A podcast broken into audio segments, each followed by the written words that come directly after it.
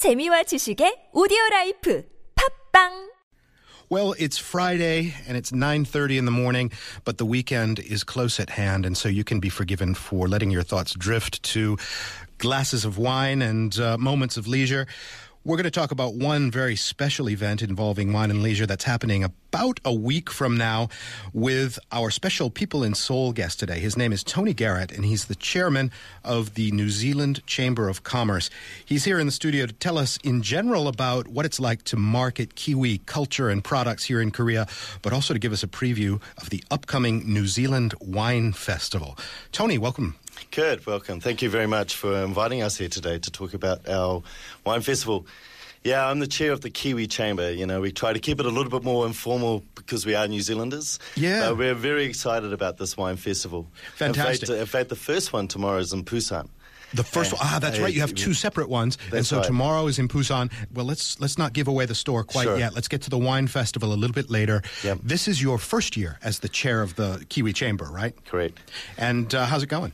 Oh, it's going really well. Um, you know, as a chair, sometimes you don't want to take too much individual glory. I've got a great board with me, so as a team, we're working very, very well. But uh, you know, we had Simon Walsh, who was the previous chair, and the previous board, who left me in really good um, form to carry on. So I'm really lucky to go But you're not uh, uh, green to Korea. You're not new no, to no, not at all, not at all. I've been here for nine and a half years.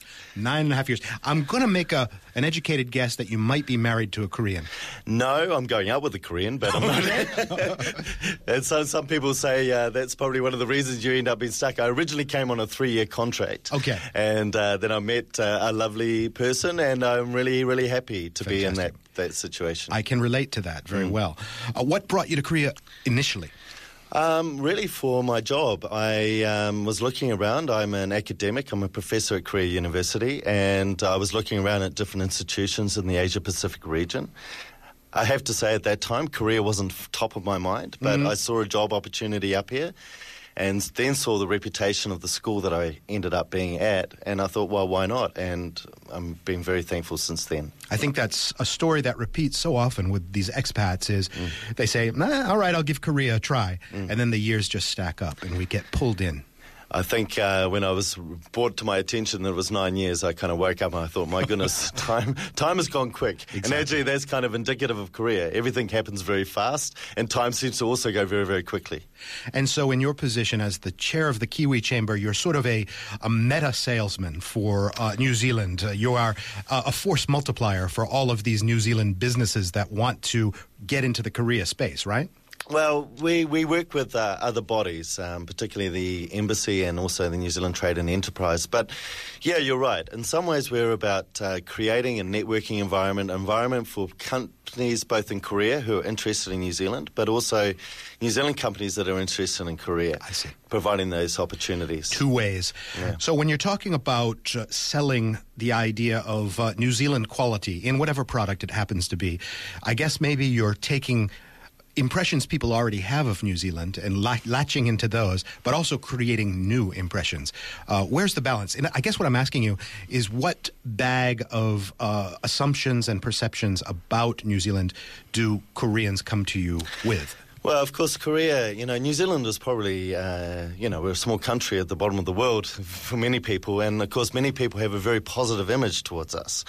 I think, uh, you know, we've had The Lord of the Rings and The Hobbit and all those types of things that really showcased our environment, showcased our scenery, and also showcased us as a destination. Although, in fairness, don't you think they kind of milked The Hobbit a little too long? I think, uh, well, it's not for me to say that, but. Uh, it is not for the chair of the, the Kiwi Kiwi Chamber to, say, that. but certainly I can understand Certainly, that. It, it raised the profile of New Zealand in many ways. But you're right; it's about deepening that relationship, and we're very fortunate. There's a lot of Koreans living in New Zealand, and there's obviously a lot of Kiwis that come to Korea to either uh, teach English or um, similar people to me in my position, but Mm-hmm. also now doing business up here. And of course, we wanted to make it a lot more than just being a clean green environment with nice mountains and all that type of thing.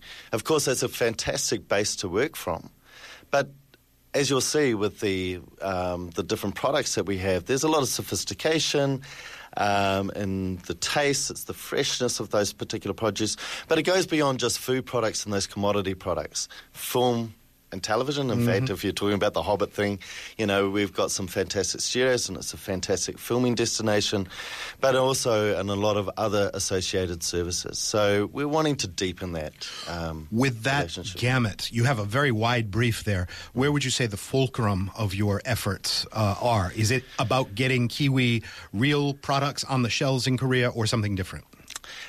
Ultimately, of course, that's going to be the case. You know, at the end of the day, you know, business is about getting uh, our product on and trying to increase the sales and the profitability of companies that are working in both both sides, and uh, we have to keep that.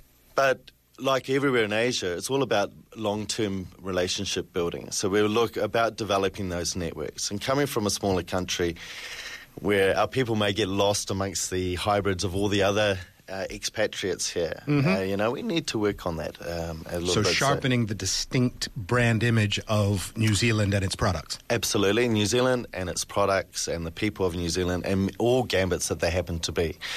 Of course, being a chamber, we cannot take one side over another. But our focus has been predominantly on manufacturers, um, although um, increasingly we're working more in the education and the tourism sectors.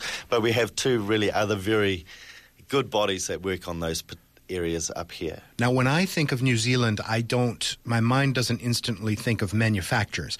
Uh, what does New Zealand manufacture? And I'm not talking about cheese, wine, etc. Uh, what products does New Zealand make that that would compete in Korea?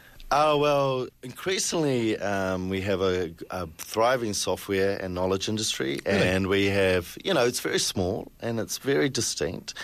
Um, and increasingly we also see a lot more manufacturers in agri-tech. Of course, a lot of things associated with the production of I those see. cheese and wines and the like. Right.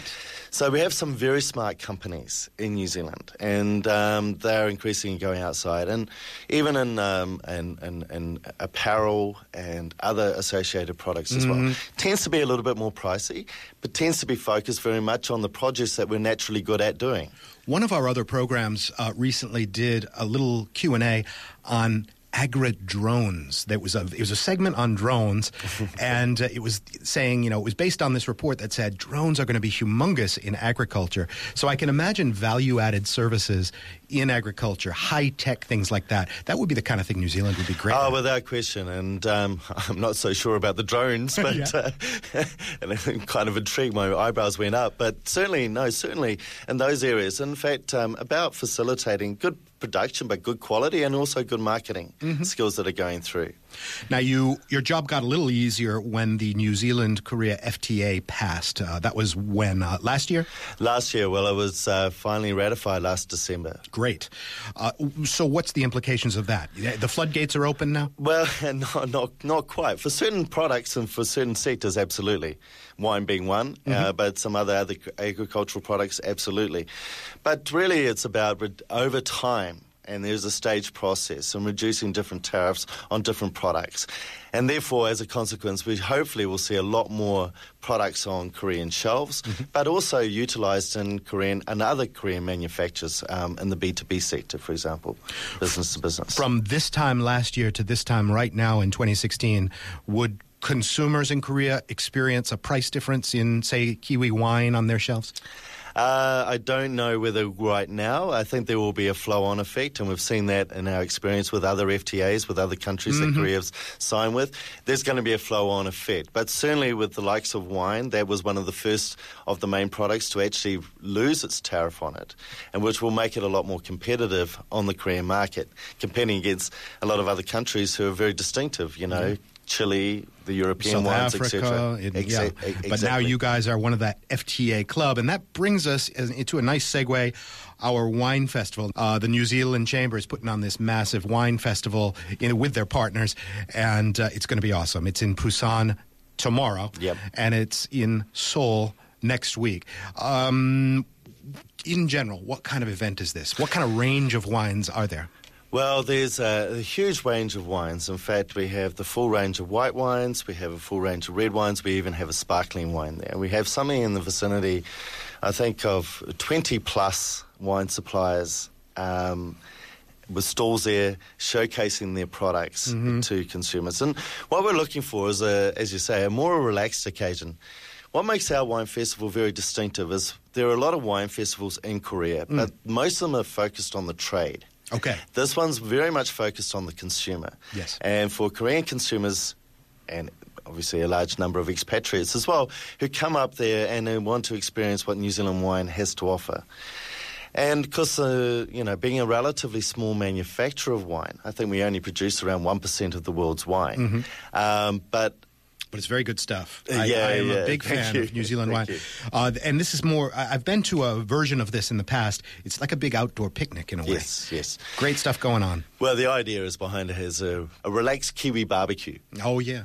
and it's in the Waterfall Garden, so an outdoor event. If it does rain, we do have an indoor space, You've but uh, we're really, really lucky in that in that particular venue. Now, very posh people talk about things like terroir and uh, the the soil and things. Uh, you don't have to get quite that granular, but how would you sell New Zealand wine? The distinct characteristics. Well, you know, we're known very much for our white wines and increasingly for our Pinot Noir, and certainly and some of the other red varieties. But with our white wines, which match very well with a lot of other product that people what people eat, we would say it's more like cut grass and fresh fruits. Very herbaceous. It's kind of very green.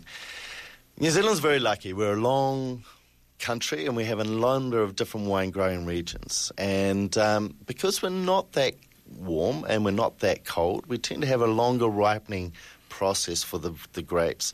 And it gives a much richer flavour to a lot of our wines.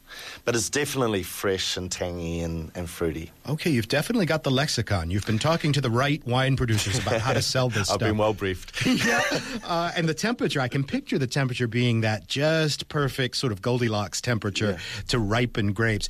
Now, at the uh, event, are you going to pair kiwi f- type foods with the wines? Well, certainly we're going. We're utilising as much kiwi product as we possibly can in the in the in the barbecue. So there will be barbecues and meats and salads. So if you're taking the likes of white wines, they go very well with salads and greens.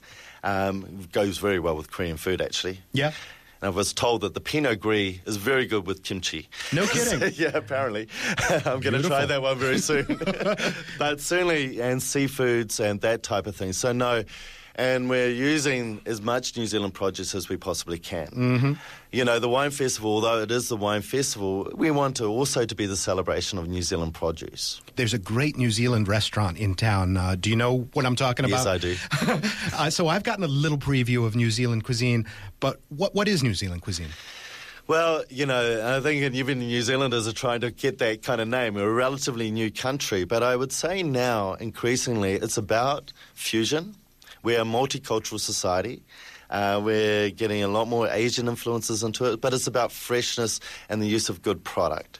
Um, so I remember when I was growing up, it was very much about, you know, meat and three vegetables, very go. English, but now it's a lot more about salad, salads, uh, Asian flavors, these fusion elements coming through into our product. We've gone beyond lamb. I mean, lamb and sheep used to be the big thing, right? Yep, Still yep, is. yep. A nice lamb shank is great. Yep. But uh, as you say, these are very sort of um, kind of farm abundance type ingredients. Salmon. You guys do your own salmon down there, yes, don't you? we, we do, yes. and uh, steaks, things like Mm. that, salads, Greek salads, lots of fresh veg, and all of those go real nice with uh, herbaceous wines, don't they? yes, yes. Okay, so uh, But you know, we have the green lip mussels. We have a lot of these things. So a lot of our seafoods are coming in, and um, and increasingly even our dessert products. You know, um, for example, well, honeys or sweeter products. You know, New Zealand honey, the manuka or tea tree honey, which has got good um, health benefits and the like as well. you are an island after all, so you've got uh, plenty of seafood access. You uh, have a vast ratio of countryside to human beings, and so therefore you have kind of a little mini French countryside down there in which you can generate all of these ingredients. Now, I understand you are also, along with your partners at the New Zealand Trade and Enterprise, putting on a New Zealand Food Week apart from the wine festival. That's correct. And now this is um, really working on the back of the FTA that you were talking about earlier. So we, the New Zealand Trade and Enterprise, uh, and we're working very closely with the NZTE, are bringing up a number of producers from New Zealand and manufacturers into New Zealand, uh, from New Zealand, to explore the possibilities here. So really showing them what Korea is about. And, you know, Korea has, has got its own distinct um, elements. It's the so it's about education. So if they want to do business up here, we know you've got to do it properly. Uh, you know, this in many ways, Korea can be very fashionable. We can be in one week, can be in, and the next week we can be out. Now, whereas the wine festival is kind of a consumer-focused picnic atmosphere, is the food week going to be a bit more? Hey, this is the industry. It's much more focused, a lot more on the businesses, the buyers from the different uh, major chains here, uh, but also from those companies that want to use New Zealand ingredients in the manufacture of their own product. Yeah. Is part of your job to reel in Koreans to come down to New Zealand? Um, it's not really part of my job here. Our job is very much about facilitating that in some ways, so, so providing the network. So, if Korean companies or Korean individuals who want to explore, then they can come along to one of our events. And we have, beyond the Wine Festival, we have a number of other events throughout the year. Uh, and they can meet other New Zealanders, they can learn. And it's about creating a network.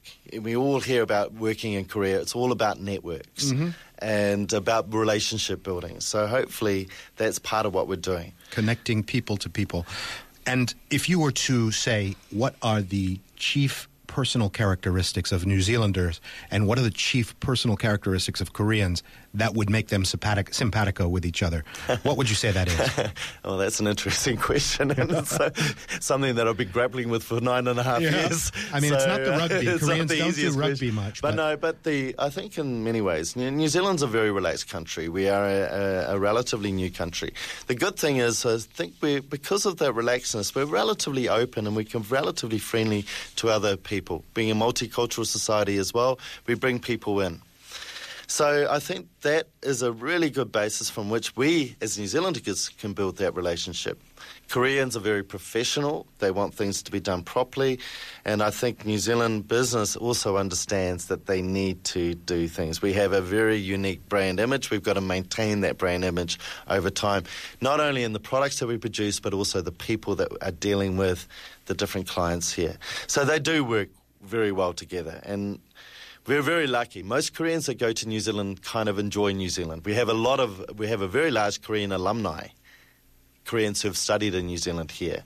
So that's also a good basis to work from. That was a very nuanced answer. I thought you were just going to say they're both laid back and like wine.